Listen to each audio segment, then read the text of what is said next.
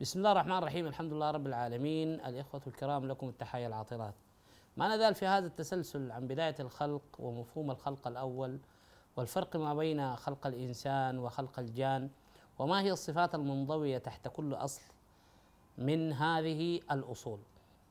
الآن أريد أن أذكر مسألة مهمة جدا وهو أن القرآن لم يتكلم عن أصل مجموعة على مستوى الخلق إلا يتحدث عن مجموعتين. الإنسان والجان. ولا توجد هناك مخلوقات منفصلة بمنعزل مخلوقة على هيئتها ابتداء تسمى بالملائكة أو بالجن. يعني ما في مخلوقات اسمها الجن وما في مخلوقات اسمها الملائكة. الملائكية صفة والجن صفة. الأصل في الخلق هما مجموعتين فقط. الإنسان وخلق الله من الطين. أو من التراب. والجان وخلق من النار. والناس كثيرا يا جماعة بتخلط ما بين الجن والجان. لا الجان أصل. بينما الجن صفة. الأصل في الجان أنه خلق من نار. كقوله تعالى والجان خلقناه من قبل من نار السموم. وخلق الجان من مارج من نار. هنا يتحدث عن أصل خلق الجان وتحدث عن أصل خلق الإنسان. الجان يجمع في القرآن على الجنة. والنا والإنسان يجمع على مفهوم الناس. يعني الناس جمع لإنسان والجنة جمع لجان. وجعلوا بينه وبين الجنة نسبا. الجنة هنا جمع لكلمة جان. ودائما تأتي بمقابل بمقابلة الناس لأن الناس هي جمع لإنسان.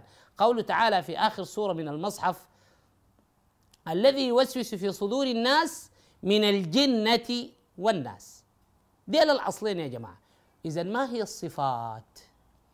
عندي حاجة اسمها الشيطنة شيطان أو شياطين. وعندي حاجة اسمها الإنس. عندي حاجة اسمها الجن. عندي حاجة اسمها الملائكة. كل هذه صفات. حتى الملائكية هي الصفة. يعني ما في مخلوق من الأصل كده ربنا سماه ملك. لا لا. الملائكة الأصل منهم أنهم جان. ولكن أخذوا صفة الملائكية عندما اختاروا خدمة الملكوت الأعلى من غير اعتراض ولا افتراض يعني مبرمجون على الطاعة. مبرمجين على الطاعة. ده مفهوم الملائكة. لكن الأصل بتاعهم أنه شنو؟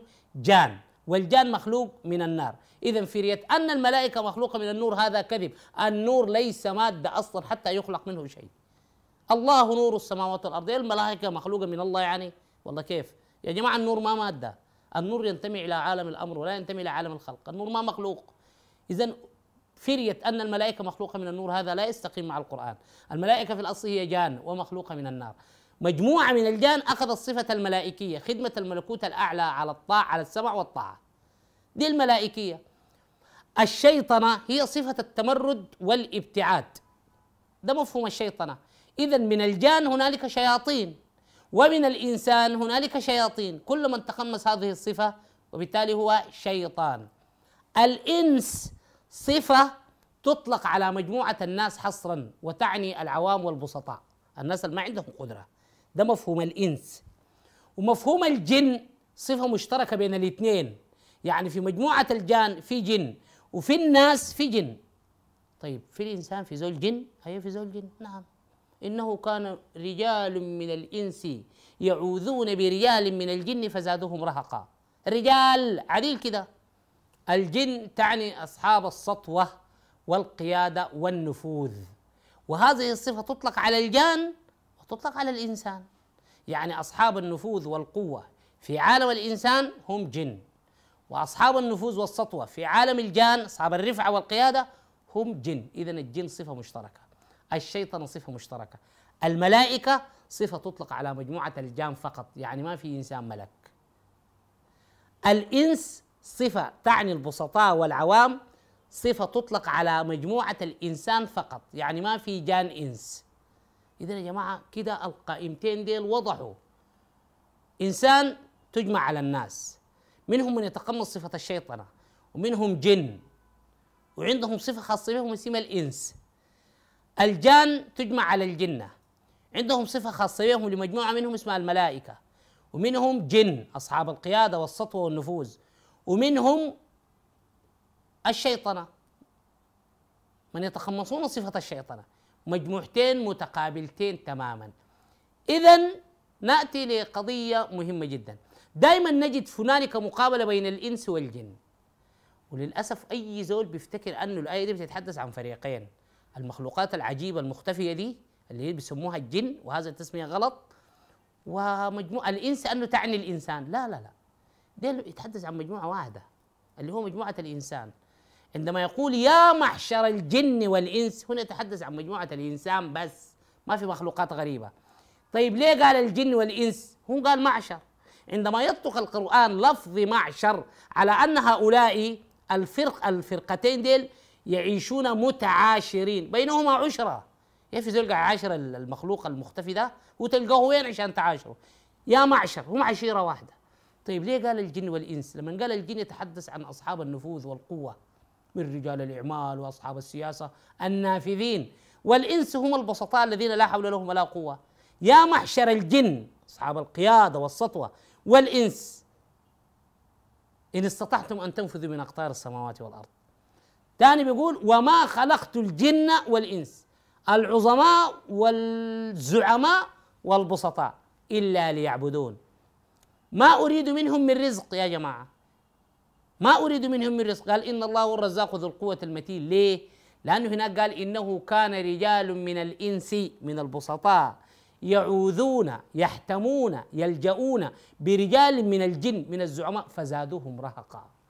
لأنه البسطاء بيعتمدوا أنه لو ما زي ما يقولوا نحن بمصطلحنا لو ما قاعد يطبل للزول الزعيم وصاحب الأموال ما بيلقى رزق. هنا ربنا بيقول له يا أخي الرزق ده عندي أنا. أنا اللي برزقك. أنت لا تحتمي ولا تلتجي بصاحب النفوذ وتظن أن الرزق أن أنك لا يمكن أن ترزق إلا عن طريقي قال لك الرزق عندي أنا. إن الله هو الرزاق ذو القوة المتين. اذا وما خلقت الجن والإنس إلا ليعبدون. لا تتحدث عن مجموعتين أو من الخلق منفصلات. لا هنا تتحدث عن مجموعة الإنسان وذكرت صفتين صفة الجن وصفة الإنس. اذا نأتي لموقف إبليس الشيطان. طيب إبليس ده تابع لوين؟ وفي وفي كلام منتشر يقولوا إبليس لو ما إبليس لما عصى كان إبليس منه يعني الشيطان ده لما وهو الشيطان ده تمرد ليه ليه ذاته؟ ها كان مجبر. طيب دي من السقطات التي وقع فيها المتدينون بالعاطفة. يعني ناس في ناس بيفتكروا أنه مسألة عصيان إبليس دي كان لابد منها يعني. يعني ما كان عنده خيار أنه يطيع. طيب إبليس ده فلنفرض أنه إبليس ده قبيل سجد للملائكة. خلاص الدنيا دي انتهت؟ المسرحية انتهت يعني والله كيف؟ كلنا كده حنكون في الجنة. شنو يعني؟ والله إبليس ده كان مكتوب عليه الشقاء غصبا عنه. ما ليس لديه خيار إلا أن ينفذ أوامر الله. دي مش أسئلة أسئلة وأسئلة كمان حرجه وبالمناسبة هي من مداخل الملحدين. نحن حنعرف في الحلقة الجاية إبليس ده ليه عصا. وكان عنده سبب والله ما عنده سبب. وهل كان في اختياره أنه يطيع ولا لا. هل هذا الأمر مكتوب عليه قدرا؟ لا مفر منه. وإبليس ذاته منه. وتابع لوين؟ هل هو من الإنس؟ هل هو من الجن؟ هل هو من الملائكة؟ من وين؟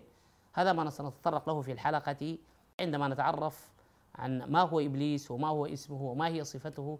وما هو علاقته بالملائكة وموضوع السجود. إلى أن ألتقي بكم أترككم في حفظ الله ورعايته. السلام عليكم ورحمة الله تعالى وبركاته.